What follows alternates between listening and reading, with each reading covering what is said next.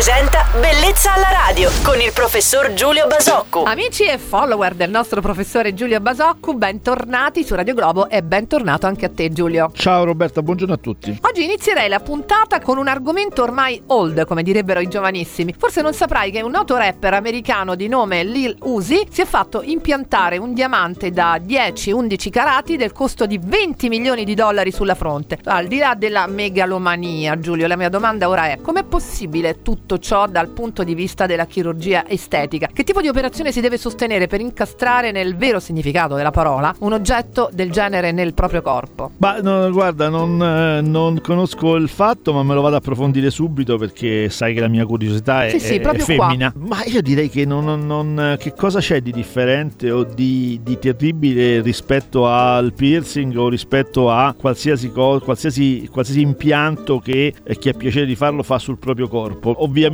se mi chiedi, non sono d'accordo, non lo farei su di me, non condivido, ma perché no? Se l'è fatto impiantare, gli piace, ne è contento. Ho visto brillanti incastonati sui denti, ho visto piercing nei posti più particolari del corpo. Non giudico, faccio un sorriso, mi diverte sapere che qualcuno l'ha fatto. Probabilmente voleva far parlare di sé e ci è riuscito. Punto. Ok, ringrazio il nostro amico professore Giulio Basocco che ritroverete domani con tanti altri consigli sulla medicina e chirurgia estetica su Radio Globo. Ciao Giulio! Ciao Roberta e buona giornata a tutti. Bellezza alla radio.